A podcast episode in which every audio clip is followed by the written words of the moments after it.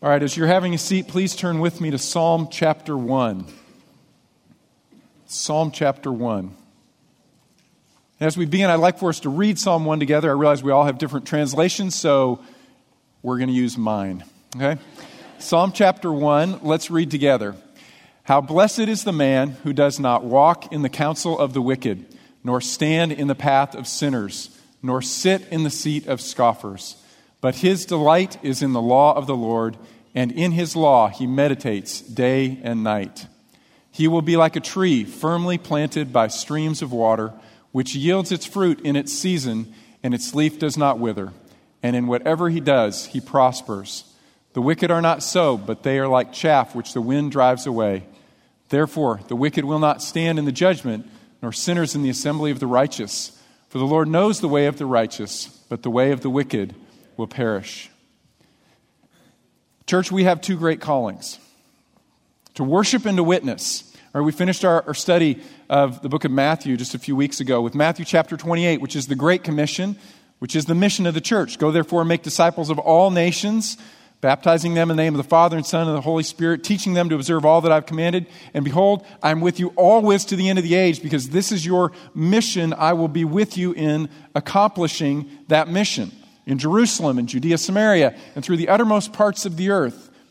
We're called to witness to the grandeur and the glory and the beauty of Jesus Christ and that life is found in Him. Our second great calling is that we worship.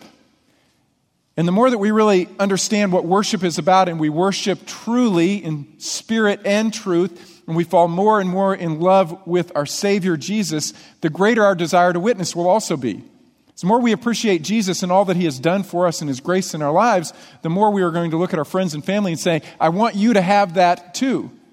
And so the church is called to these two great things to worship and to witness. And so we have these moments where we come together from time to time and we worship together and we learn how to worship together even better. So we're turning this summer to the book of Psalms, which is one of the greatest resources the church has for teaching us how to worship. Right, this, is, uh, this is like the, the ancient Jewish playlist of right, their best of the best, their favorite worship songs, 150 songs.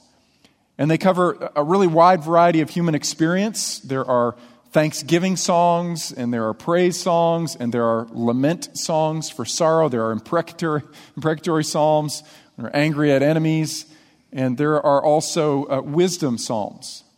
And the book of Psalms actually starts with a wisdom psalm, which is the way of life, so to speak, right? The, the whole book opens up like this Here's the way life works, and it doesn't work any other way. So choose the pathway of life because, in a sense, God's rigged the game. God created a universe in which things work a certain way. Maybe not immediately, but eventually, this is how life will work out. And life won't work out the other way. Now, maybe not immediately, again, but eventually, this is the way of wisdom. This is the way of foolishness. This is the way of life. This is the way of death. This is the way of prosperity. And this is the way of perishing. So choose life and wisdom and prosperity. Walk this way. And if you've lived any amount of time, you know you've, you've seen this in your own experience, right? There are choices that we make and we realize this is just not going to work.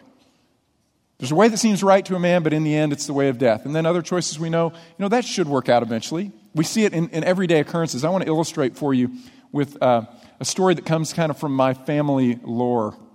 My grandfather, uh, Ivan Fisher, had a construction business with my great uncle, Marlin Noble.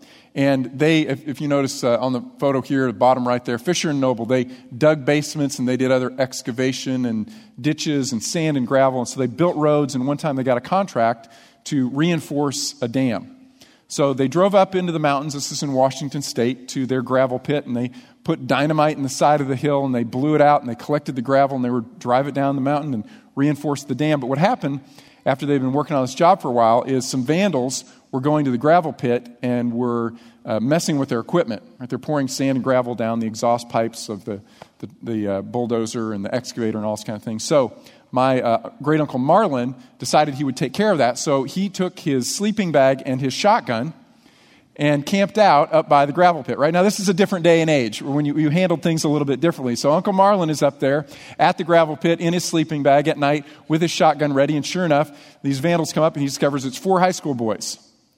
messing with the equipment. He's about to deal with the situation, and then he notices that they pulled their car up to his diesel tank and begin stealing his diesel fuel. Now, if, if you're tracking with me here, they've got a, a, car that runs on gas, but they're filling it with diesel. And so Uncle Marlin just lets them fill up their car entirely, right? Because gas powered engines don't run on diesel, at least not very long. Maybe for a little while, but not very long. And sure enough, they filled up. They drove away, and Mar- Marlin's just kicking back, smiling, enjoying this moment because they got a mile or two down out of the mountains and they got stuck on the side of the hill and they had to leave their car there. They got out, they had to walk all the way out of the mountains to get home. The next morning, my dad came up uh, with, his, with his father, my grandfather, and they met Uncle Marlin coming down at the car. And my Uncle Marlin said to my dad, said, well, get in the bulldozer. And my dad was 12 at the time. Again, remember, this is, you know, a different day and age, no OSHA or anything like that. My dad gets in the bulldozer at age 12 and he says, hook it up to the car and drag the car up to the gravel pit. So my dad gets in the bulldozer, he drags the car up to the gravel pit. Marlin gets in the bulldozer, and then he piles a 12 foot high wall all the way around the entire car. it's a beautiful thing. I, I, I, was, I, love, this, I love this story. Um, now, realize I'm not giving you an illustration of how to resolve conflict. It's just, it's just an illustration of the fact that the way that God has ordered the universe, things work certain ways and they don't work other ways. You can't run long on a, a, a gas powered engine with diesel fuel, it's just not going to work. And if you make foolish decisions in life, eventually those will catch up to you. On the other hand, if you follow God's pathway, the way of wisdom, life will work. That's what Psalm 1 is all about. Here's the way of wisdom, the way of life, the way of prosperity, the way of the righteous. Follow this pathway, but don't follow the other pathway. And every single day, each and every one of us has to make choices. Which pathway will we follow? And so let's look first at the way of the righteous, or as it's described here in Psalm 1, the pathway of blessing. Read with me beginning in verse 1 again. It says, How blessed is the man who does not walk in the counsel of the wicked, nor stand in the path of sinners, nor sit in the seat of scoffers. But his delight is in the law of the Lord, and in his law he meditates day and night. He will be like a tree firmly planted by streams of water, which yields its fruit in its season, and its leaf does not wither, and in whatever he does, he prospers.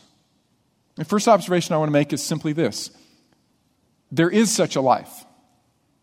Right? There, there is a life that's a life of blessing.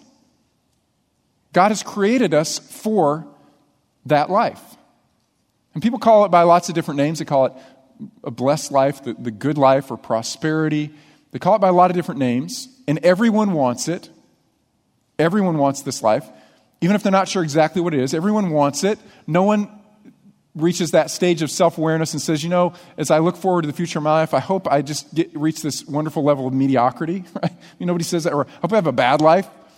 I hope I destroy my life. People don't say that. No, they, everyone wants and longs for a great life, but very, very few people find it because they don't know where to look for it. In fact, if you read in Sermon on the Mount, right toward the end, chapter 7, Jesus said this Enter through the narrow gate, for the gate is wide and the way is broad that leads to destruction, and there are many, many who enter through it. For the gate is small and the way is narrow that leads to life, and there are very few who find it. Everyone wants it, but very few people find it because they don't know where to look. And so they chase after all kinds of things that are actually this pathway of destruction and foolishness, thinking that they can find life there. A few years ago, I was passing a newsstand, and uh, one of the magazines on the cover was, or one of the magazines was uh, Life, and on the cover of Life magazine, uh, the title was this Lives Well Lived. And it was a series of biographical sketches. So, Lives Well Lived. And the cover photo was Kurt Cobain. And some of you know who uh, Kurt Cobain is, others of you who don't, let me fill you in. Kurt Cobain was lead singer of a grunge band called Nirvana. Uh, put a lot of hits out there. He was very popular in his day, very famous. He also struggled deeply with addiction. He had a heroin addiction, and at age 27, he killed himself. Lives well lived. Now, I thought it was kind of ironic that the name of his band is Nirvana, right, which is the Eastern concept of blessing. The best that life, life has to offer. And Kurt Cobain, in many respects, achieved that, and he said, I don't want any part of it. Everyone's looking for it. No one says, I want a terrible life, but very, very few people find it because they listen to the world. And if you listen to the world, you will never find all that God has to offer to us. Listen to these words from Malachi chapter 3. You have said it is futile to serve God. What did we gain by carrying out his requirements?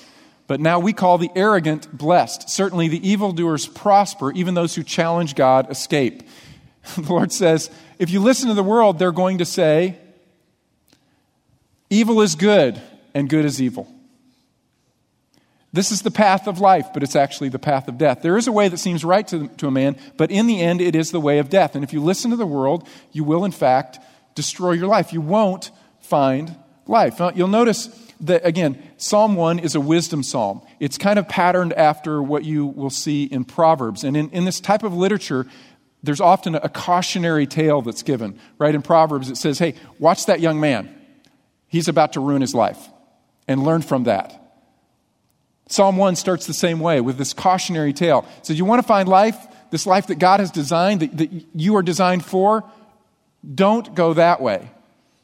How blessed is this man? How blessed is this woman? How blessed is this person who does not walk in the counsel of the wicked, nor stand in the path of sinners, nor sit in the seat of scoffers. It's not, in fact, found that way. Notice there's a progression here. It says, How blessed is this person who doesn't walk in the counsel of the wicked. That is, he doesn't listen to the world's voice. He identifies that that's the way of destruction and he stops listening. He doesn't stand in the path of sinners. That is, he doesn't participate in their behavior. He doesn't sit in the seat. That is, he doesn't identify himself with them. See the progression? Listening, participating, identifying. And what the progression illustrates to us is this this slide into a destructive life doesn't happen overnight. All of our lives are, are, these, these incremental choices, these small decisions, little by little, right? No one wakes up one morning and says, You know, my life is awesome. It's wonderful. I'm rightly related to God and I'm blessed and I love Him and I'm, I have good relationships with these people around me. What could I do today to destroy all that? Right? now, nobody, nobody actually says that. Instead, we make, make small choices, little choices, these incremental choices that just slowly sometimes almost imperceptibly, imperceptibly move us away from God, away from a path of life, and along a path of destruction. So there's a way that seems right to a man, but in the end, it's the way of death. If you listen to the world, you'll never find the pathway of life. Years ago, when my dad and I first started uh, backpacking, we were novices and we made lots of mistakes, but we had fun. We were just learning in the process, right? But I remember one time we were on a trail and we realized that our, our trail went, went down the side of, of this mountainous valley, and then it looped around, and it came back here, and then we went across through the next valley. And we looked at the map and thought, you know, this, there's a much more direct route. We will just cut straight down the mountain across the valley, and we're there. Right, why bother with this? We, we know better. And so, sure enough, we scrambled down the side of the mountain, and we're, you know, we're kind of banged up and we're cut up in the process, but it's not bad. We're having fun, and we get to the bottom of the valley, and you know, from up top, it looked really smooth and green, and it was we thought this is smooth going. Let's get down there. Once we got down there, this is in Colorado, and those of you who've hiked there know we got to the bottom, and it was it was ten foot high willow trees, and soggy, swampy ground below them. And we began thrashing our way through these willow trees, and they're cutting up our arms and our legs, and there are mosquitoes everywhere, and we're being devoured. And we looked at one another and thought, yeah, this is the way of death. Get out, right? Get out. So we went back and got on the trail. And even though it seemed longer, it was the most direct route, it was the way of wisdom. That's, that's the life that each of us wants. It's a great life, it's a good life, it's a prosperous prosperous life, it's the way of blessing. What, but, but what does that mean? What does that actually mean? Well, this, this idea of um, blessing is actually mentioned 44 times in the Old Testament, but 26 of those times is it's in the book of Psalms. Right? Blessing is found through this pathway of worship that is aligning myself with who God is and God's way. So, what does it mean to be blessed. How blessed is the man? How blessed is the woman? When the Psalms, what you discover is blessing, in a sense, kind of operates on two levels. There's the blessing that's circumstantial. Make good choices, generally speaking, or eventually, life works well. If you eat well and exercise, you probably will live a longer and healthier life. Generally true. If you work hard and you set money aside, you probably will end life and be more comfortable and able to provide for yourself. Generally speaking, these things work this way. And if you're lazy and you don't work, you might end up impoverished. And if you abuse your body and don't take care of it, well, you might end your life early. That's just generally kind of how things work. And the, the Psalms call that blessing. Right? It's the immediate circumstantial blessing for living according to the pattern of the universe. If you turn to Psalm 128, the psalmist illustrates this. This is a, a psalm of ascent that the people would sing as they were preparing themselves, going up to Jerusalem for a feast or a festival. Psalm 128.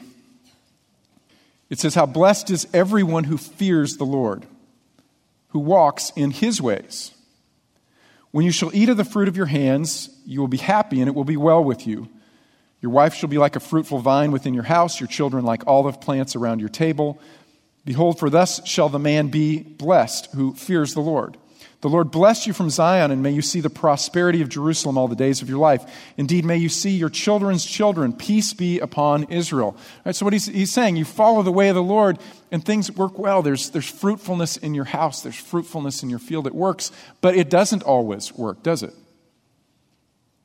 Sometimes we try to follow God's pathway and we try to make wise decisions, and we look around us and life isn't working out well. You'll find other Psalms where the writer is really struggling with that and struggling with God. Psalm, um, Psalm 73 illustrates this. The, the writer looks out and he says, I, I see the, the world around me, and it's the unrighteous who seem to be blessed. Everything seems to be going well with them. Their life is at ease, and this frustrates me.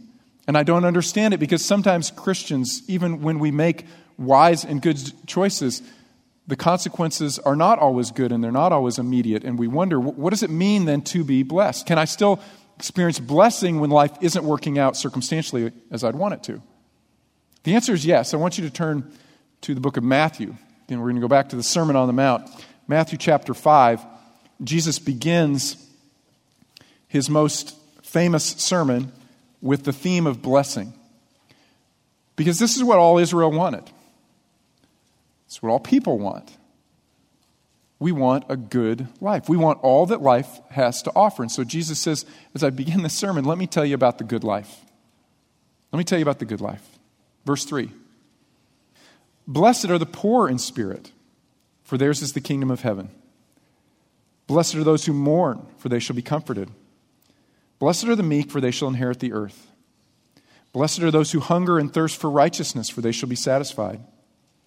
Blessed are the merciful, for they shall receive mercy. Blessed are the pure in heart, for they shall see God. Blessed are the peacemakers, for they shall be called the sons of God. Blessed are those who have been persecuted for the sake of righteousness, for theirs is the kingdom of heaven. Blessed are you when people insult you and persecute you and falsely say all kinds of evil against you because of me. Rejoice and be glad, for your reward in heaven is great, for in the same way they persecuted the prophets who were before you. Jesus says, yeah, things don't always work out perfectly for those who choose the path of wisdom and righteousness, but it's still the life that's blessed. Blessed are you, he says, when people persecute you, when they revile you, when they take your property, maybe they take your freedom, maybe they even take your life. Why? Because you know that your life is rightly aligned with the creator of the universe and he is smiling on the life that you have chosen to live. You are blessed. And often, normally, Things will turn out well because you make wise decisions, but sometimes they won't because you've chosen to walk in obedience to Jesus. And when they don't turn out well, you still know that forever all will be well with your soul. That there will come a day when you stand before Jesus and he sets all things right in the universe, finally. We don't have to wonder and question any longer. All things are set right, and all sorrows and tears are, are, wiped away from our eyes, and there's no more pain in our bodies, and there's no pain in our relationships. All these things have been set right, and we know that we're living in that order in the meantime. Even though it's messy now because it's a broken and fallen world, God is smiling on the life that we have chosen to live. That's the blessed life, because ultimately, the psalmist will tell us the blessing is God. The blessing is, is knowing God and being known by God, possessing God and being possessed by Him. Turn with me to Psalm chapter 84 and verse 1. Psalm 84 and verse 1. How lovely are your dwelling places, O Lord of hosts! My soul longed and even yearned for the courts of the Lord. My heart and my flesh sing for joy to the living God. The bird also has found a house and a swallow a nest for herself where she may lay her young. Even your altars, O Lord of hosts, my King and my God. How blessed are those who dwell in your house. They are ever praising you. What is the ultimate blessing? It's knowing that my life is right with God and that my life will be right with God forever. So even when things aren't right in this world and aren't right in my circumstances, all will be right with Him forever. So notice how the psalmist in chapter 1 describes this life. Psalm chapter 1 and verse 3. How blessed is this man! He will be like a tree firmly planted by streams of water, which yields its fruit in its season. Its leaf does not wither, and in whatever he does, he prospers. Okay, let's unpack this a little bit. He'll be like a tree planted by streams of water, or better, canals of water. The streams didn't always flow, it was just seasonal. But instead, he's chosen to place himself where there is the most continual flow of water. He's supplied by God. He's supplied by God. His life is rightly related to God. He will consequently yield fruit in its season. That is, life will not just be a blessing for him, but it'll be a blessing for others. Others can come by and live from his fruit. His life will be fulfilled because it'll be meeting God's design for why he has been made. Its leaf does not wither. When the drought comes, and it will eventually come, it'll still have green leaves and supply shade for others. And in whatever he does, he prospers. That is, he will be a blessing to those around him. That's, that's the good life. That's the blessed life. Is it circumstantially perfect? No. But it's rightly related to the creator of the universe. So, how do we find it? Well, the psalmist says, Don't look here, look here, right? How blessed is the man who doesn't look here. He doesn't walk in the counsel of the wicked. He doesn't listen to their voice of what they say is good. He doesn't stand in the path of sinners. He doesn't make decisions to live according to their lifestyle. He doesn't sit in the seat of scoffers. That is, he doesn't identify himself with those who shun God. But instead, his delight is in the law of the Lord, and in his law he meditates day and night. Notice, his delight is in the law of the Lord. That is, he's not just casually acquainted with God's ways. He doesn't just drop in and get a nugget of truth, an idea off of the calendar that's disposable for the day. No, instead, his delight is in the law of the Lord. He loves what God has to say. I love this verse in Psalm 119. It says, I shall run the way of your commandments, for you will enlarge my heart. See, this, this isn't a casual interest in the Word of God. David says, I will run after your ways. And the more that I run after your ways, the larger heart you give me. See, see the beauty of that metaphor? The more that I chase, the more that I want to chase, and the more that I can chase, and I'm hungry and thirsty for righteousness. As Jesus would say, Blessed are those who hunger and thirst for righteousness. His delight is in the law of the Lord. And, and in his law, it says he meditates. Remember that, that word is, uh, describes murmuring, right? He's just running it around in his mind and he's chewing on it in his mouth. It's the same terminology that was used of Joshua. Chapter 1, God came to Joshua and he said, Moses is dead.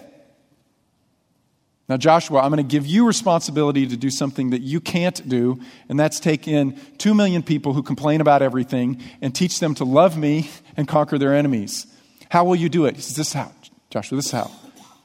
This book of the law will not depart from your mouth, but you will meditate on it, you will chew on it day and night you will let it run through your mind and run through your heart, and you'll have it run through your mouth, and you'll speak it and think it, and you'll chew on it and grind it up. It, it's not just a casual acquaintance, but you're going to love it and you're going to run after it. That's the kind of interaction with the truth that guides your pathway. Now, let me illustrate. Um, I, uh, in my job, I, I meet with people throughout the week. I'm every lunch is, is an appointment with somebody. And when I go out to uh, barbecue, my wife always knows, right? I come home and she goes, oh, You went to Rudy's today, right? And I go, How did you know? She goes, Because you smell like Rudy's, right? Because so I learned I uh, was raised in New York. I didn't ever even have barbecue. I hadn't even heard of barbecue until I moved to Texas. And I realized when I got down here that you don't actually eat barbecue, you experience barbecue, right? You, you live barbecue, so you, you know, and, and the more you get into it, you become a connoisseur of the whole experience of living barbecue, right? So you go, you know, I don't like the ribs over there. Those are a little too greasy, and these, this brisket's a little too dry. But gosh, their their chicken is good, and their pork tenderloin here, and you know, and their sauce that's a little, that's a little sweet for me. I like the spicier better, right? Because it's an experience. It's a cult. Right? It's the cult of barbecue that you experience. And I come home and my wife says, You were in the cult, right? You, you, you, you were in the culture. You lived barbecue today. How did you know? Because it's in you. Give me your clothes, right? That's what God has for us, that we would be so into God's truth and His Word that we would be an aroma of Jesus. People would be around us and maybe they couldn't identify the specific smell that they say, but they'd say, that's something unique, that's something special, that's something different. What is that smell? And we say, Jesus. How blessed is the man whose delight is in the law of the Lord. He's running so hard after God's way. And he's meditating and he's chewing on it and he's ruminating on it, and it's in him, it's a part of him, and it flows out of him. How do we get there? Let me give you a specific application that you can take away from this series. We're studying the book of Psalms, and some of you will even reach down and you'll take notes, but often what happens for me is I close up that sermon notebook and I set it to the side and I don't think about it, maybe even ever again. So, what I'd like for you to do as we go through this summer is rewrite each psalm in your own words. I'm challenging you. You don't have to be a poet, nothing has to rhyme.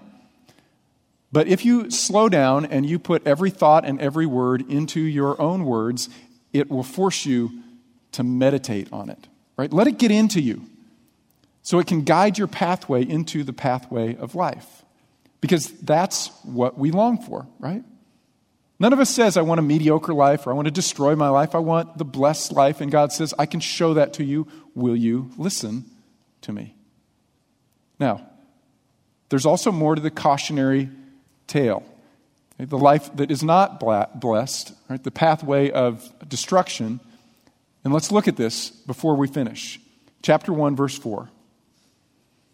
The wicked are not so but they are like chaff which the wind drives away. Now, I realize that um, many of you consider yourselves farmers, right? Farmers fight, farmers fight, farmers, farmers fight, right? Um, but some of you don't, you don't know what I'm doing here. And even those of you who were raised on a farm, you didn't harvest by hand.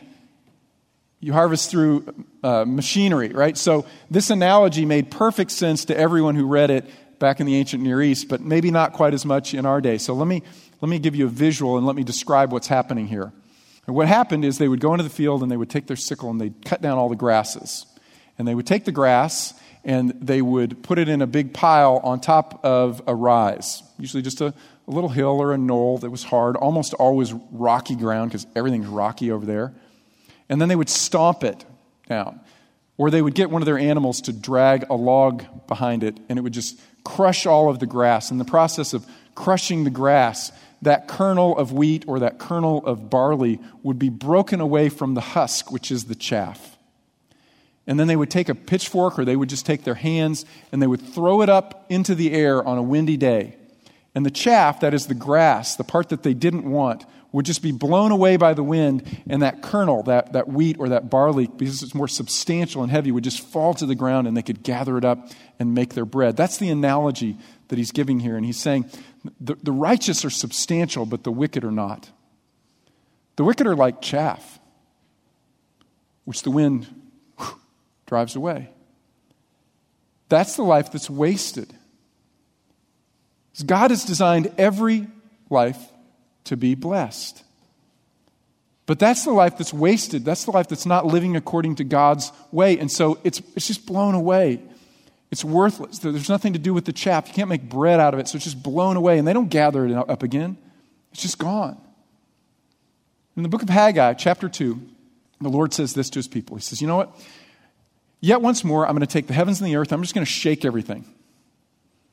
I'm just going to shake everything, and everything that's chaff, right? Everything that's not attached to my kingdom, is just going to fly off. It's just going to be gone.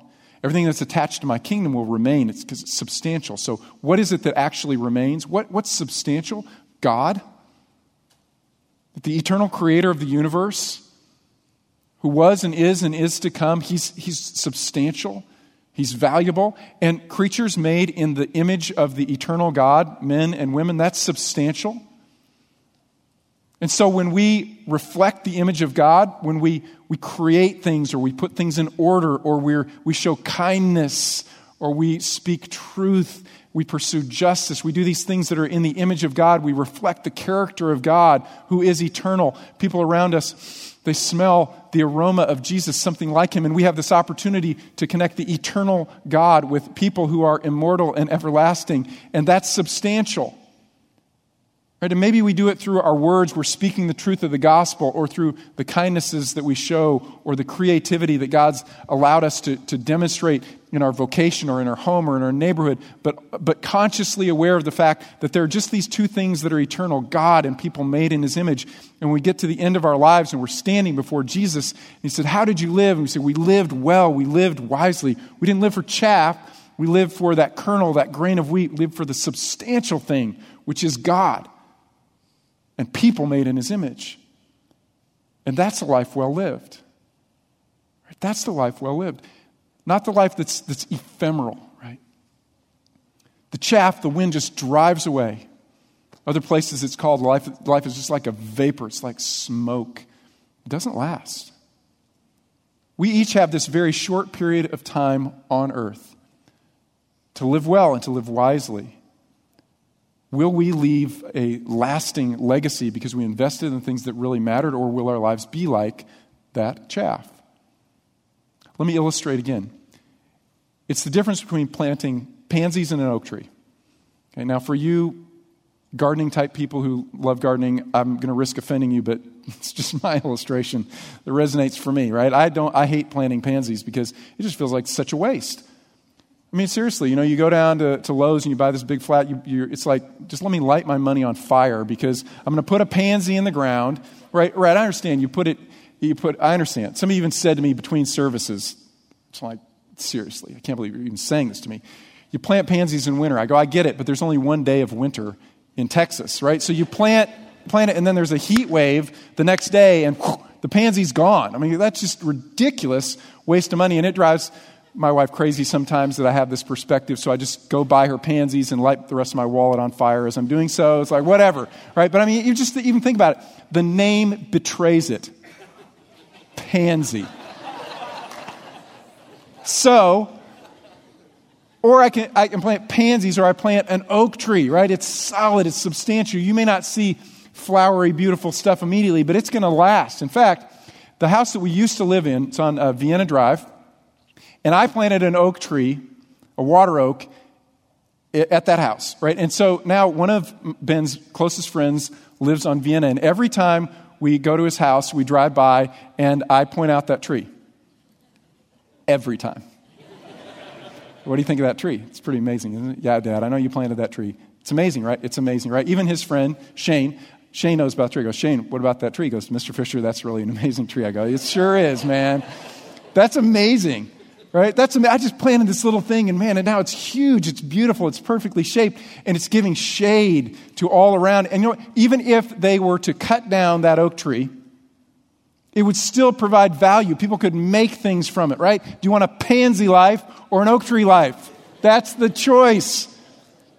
Prosper or perish, pansies or oaks. We want to be oak trees firmly planted by streams of water that yields its fruit and blessing to others. Its leaf does not wither in the midst of even suffering and persecution. It continues to provide shade. That's the life well lived. That's what we want for ourselves. Because the other life doesn't last. And that's, that's where the psalm ends. It, it ends with reminding us that the blessed life, the prosperous life, and the foolish life, or the destroyed life, it, it will be revealed. It will become obvious. Read verse 5 again with me. It says, Therefore, the wicked will not stand in the judgment, nor sinners in the assembly of the righteous. Because the Lord knows the way of the righteous, but the way of the wicked will perish. What's he talking about? Well, he's talking about two different things. In this lifetime, normally, often, our foolish choices come to life. Maybe not immediately, but normally, eventually, it, it happens. Right? The life is rigged by God to work certain ways and not others, and so it becomes evident. But he's also talking about something that's more substantial, and that is the person who, who doesn't choose God, right? And doesn't choose to find God through Jesus will stand before him one day and, and realize, I didn't choose wisely. 1 Corinthians chapter 1 says this To those who are the called, both Jews and Greeks, Christ is the power of God and Christ is the wisdom of God. Or as Jesus said of himself, I am the way, I'm the pathway, I'm the truth, I'm the life, I'm, I'm the narrow gate. I'm that opening through which you have to pass to find life, and you go in and you find life, and you go out in the pasture and you enjoy all the blessing because you've come through me. I, no one actually comes to the Father but through me. And maybe this morning, the choice that you need to make is just to follow Jesus for the first time. Maybe you just need to believe in him and trust him for the first time. Maybe you need to come to him and say, You know, I have made mistakes and foolish choices, which all of us have. And sometimes I've even violated my own values, my own norms. That's called sin. But that's why Jesus died. That's why he allowed his body to be broken and his blood to be shed, to take away that debt of sin so that we could find life in him. And it's a free gift. All you have to do is come to Jesus and say, Thank you. Thank you that you've opened the way of wisdom. And maybe this morning you just need to get on that path for the first time. Or maybe you've chosen to be on that path before, but you've made some of those just kind of small steps to find life your own way. Or maybe you've made some big steps find life your own way. And this morning, God's Spirit is calling you back. And He's saying, No, really, I need you to trust me. This is the way of life. Walk in this way.